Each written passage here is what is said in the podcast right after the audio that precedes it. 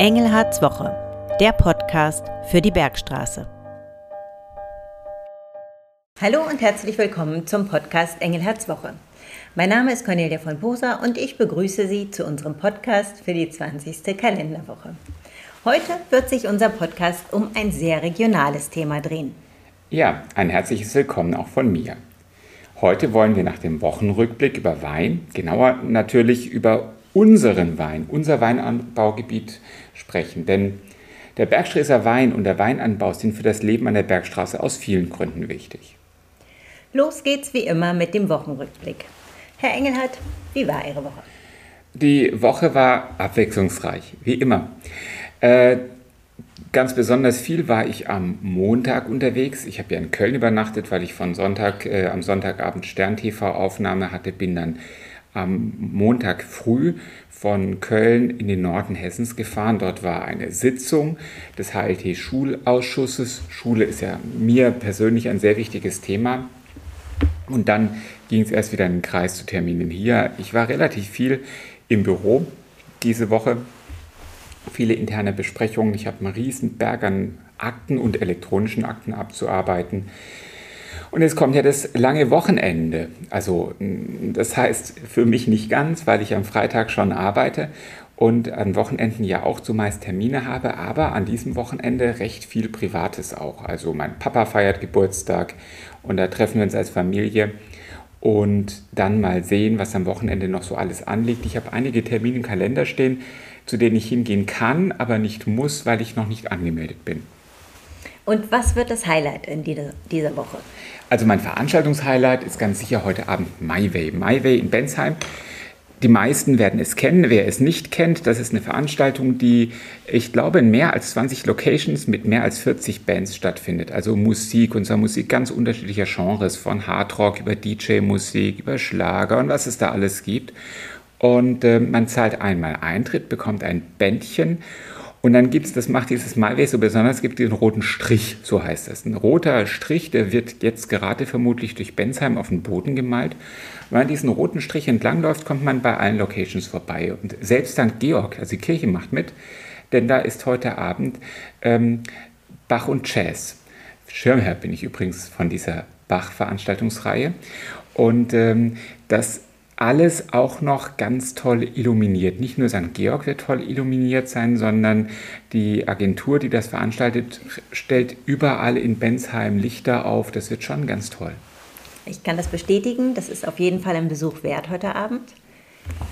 Ein potenzielles Aufregerthema möchte ich heute benennen. Und zwar hat der Gesundheitsminister Karl Lauterbach einen Vorschlag gemacht für eine Krankenhausreform. Und er schlägt ein Drei-Stufen-Modell für die Krankenhäuser vor. Was halten Sie davon? Also eine Krankenhausreform ist natürlich ein Aufregerthema. Deswegen zwei Sachen vorab. Ähm, das eine ist, ich bin überzeugt davon, dass es eine Krankenhausreform braucht. Äh, viele Krankenhäuser arbeiten zu den jetzigen Rahmenbedingungen defizitär. Das ist das eine. Das zweite ist, einfach mehr Geld in das System zu stopfen und alles so zu lassen, wie es ist, ist keine Möglichkeit. Denn nicht nur, dass das Geld ja von uns allen kommt, über die Krankenkassenbeiträge und die Steuern, sondern auch, weil eines der größeren Probleme der Fachkräftemangel ist. Das heißt, es, fehlen an, es fehlt an Pflegekräften und auch an Ärzten, um alle Krankenhäuser, die es gibt, zu bestücken. Und deshalb sind auch in den letzten Jahren schon immer wieder Stationen geschlossen gewesen, bei vielen, auch bei großen Krankenhäusern, weil es Personal gefehlt hat. Und deswegen gehört es zu einer solchen Reform schon zu schauen, erstens, wie wird das Geld verteilt und zweitens auch, wie setzt man Schwerpunkte, wenn man will, dass die Krankenhäuser, die besonders wichtig sind für, für die Versorgung, auch auf jeden Fall immer ausreichend Personal finden. Denn wenn ich nur einfach sage, ich lasse, wie es ist, dann ist es ein bisschen zufällig. Wer gerade Glück hat, genug Leute zu finden hat und wer nicht, nicht. Und ähm, also müssen Prioritäten gesetzt werden.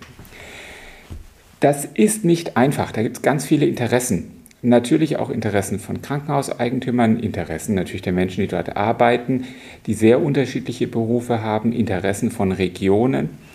Ähm, und wir als Kreis haben auch ein Interesse, nicht als Landrat. Mein Interesse ist, dass der Kreis bestmöglich versorgt ist. Jetzt ist vor allem das Kreiskrankenhaus bei uns der unabdingbare Versorger und ähm, ich gehe nach den jetzigen Gesprächen und nach dem jetzigen Stand der Planung davon aus, dass das Kreiskrankenhaus davon sogar gewinnen kann. Ist aber eine Momentaufnahme, denn da wird es noch ein ganz langes Gesetzgebungsverfahren geben, bei dem viele mitreden, bis am Ende etwas konkret ist. Kommen wir nun zu unserem Thema Wein. Wir leben ja in Deutschlands kleinstem Weinanbaugebiet und wir starten mal in dieses Thema mit einem kleinen Quiz.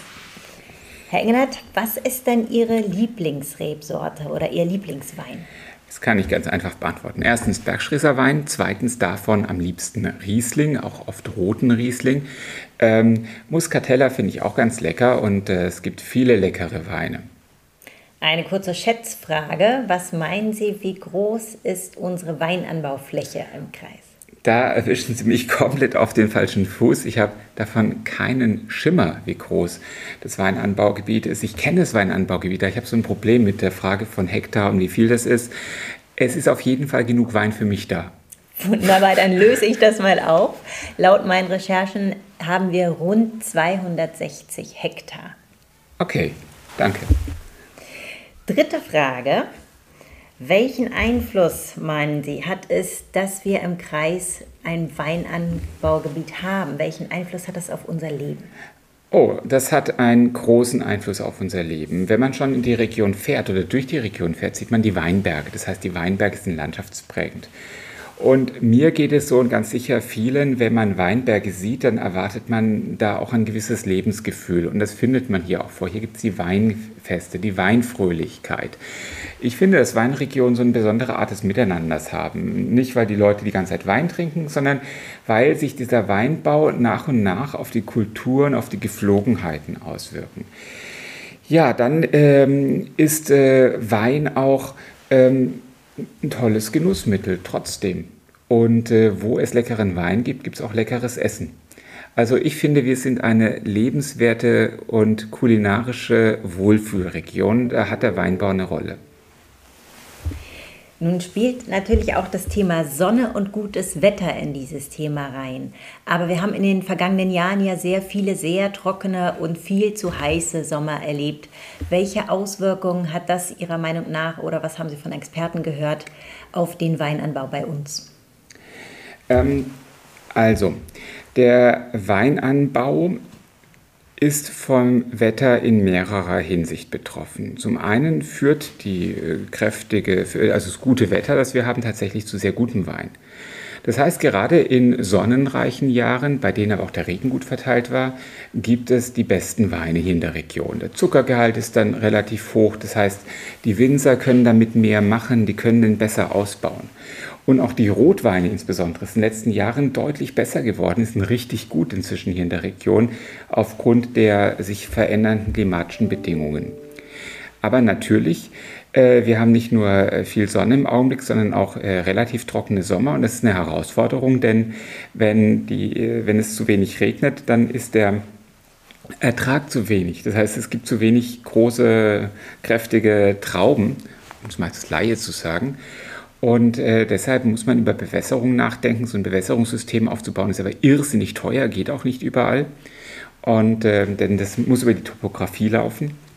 Und äh, das passiert teilweise im Rahmen von Flurbereinigungsmaßnahmen. In Zwingenberg wurde gerade eine Bewässerungsanlage relativ groß oben in den Bergen gebaut. Und ähm, das ist eine Reaktionsmöglichkeit auf die trockenen Sommer.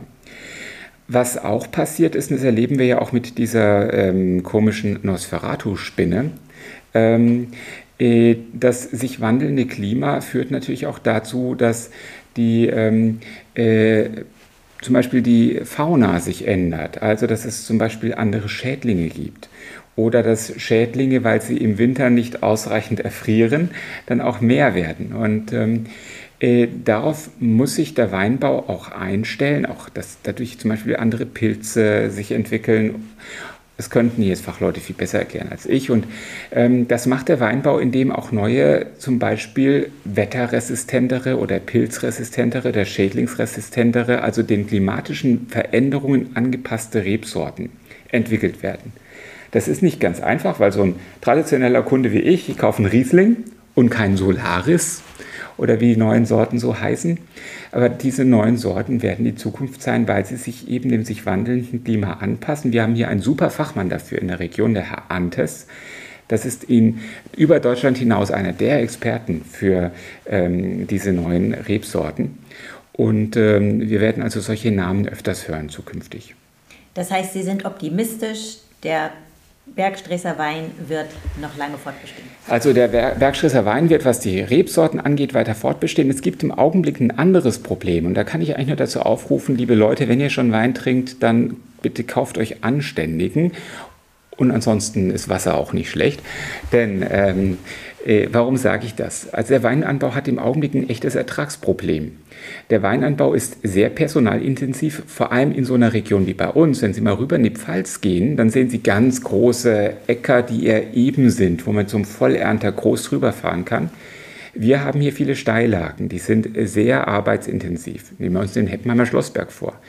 Und diese arbeitsintensiven Steillagen lassen sich nur bewirtschaften, erstens, wenn es einen ordentlichen Steillagenzuschuss gibt, den zahlt das Land.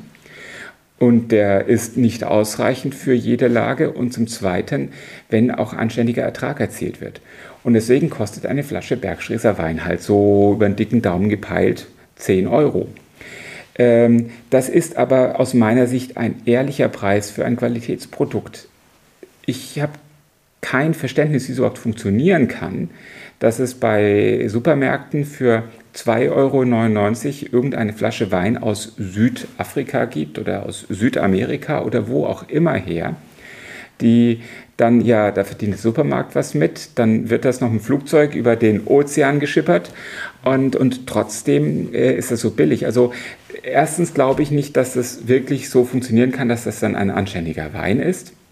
Abgesehen davon glaube ich aber lieber ein, zwei Flaschen weniger pro Jahr und dafür regional.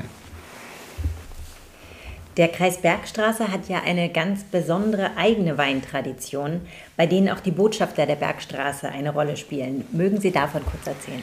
Ja, gerne. Wir haben ja die Botschafter der Bergstraße, herausragende Persönlichkeiten, die bekannt sind, von Olympiasiegerinnen über Fußballer, Fußballtrainer Schlappi natürlich aus ähm, äh, hier aus dem Kreis, Nobelpreisträger Sebastian Vettel ist sicherlich der bekannteste von allen. Und da gibt es einen ganz aktiven Trupp und die sind unter anderem mit mir gemeinsam einen Tag im Jahr in den Weinbergen. Dort gibt es den, nennen mich mal Landratsweinberg. Und dort sind mehr als 100 autochthone Rebsorten, ursprüngliche Rebsorten wie Ruhländer, Wilbacher. Und die werden dann gemeinsam gelesen. Ähm, Dabei gibt es noch einen schönen Imbiss, ist ein wirklich schöner Termin und daraus wird dieser Botschafterwein gekeltert. Den kann man sich auch kaufen. Ich persönlich habe davon relativ viele Flaschen. Die erste habe ich schon von meinem Vorgänger Matthias Wilkes mal geschenkt bekommen. Ich muss sagen, ich habe noch keine davon getrunken, äh, obwohl der sicherlich ganz hervorragend ist, aber so wertvolle Tröpfchen, die legt man sich in den Keller, die werden sicher mal ganz wertvoll. Mit dieser kurzen Werbeeinblendung beenden wir unseren Podcast für heute. Wenn Sie Fragen haben oder Themen für Engelhards Woche, dann senden Sie uns diese gerne entweder an unsere E-Mail-Adresse podcast.kreis-bergstraße.de oder direkt über Facebook. Machen Sie es gut. Ich wünsche Ihnen eine tolle Woche, schönes langes Wochenende. Bleiben Sie gesund und besonnen.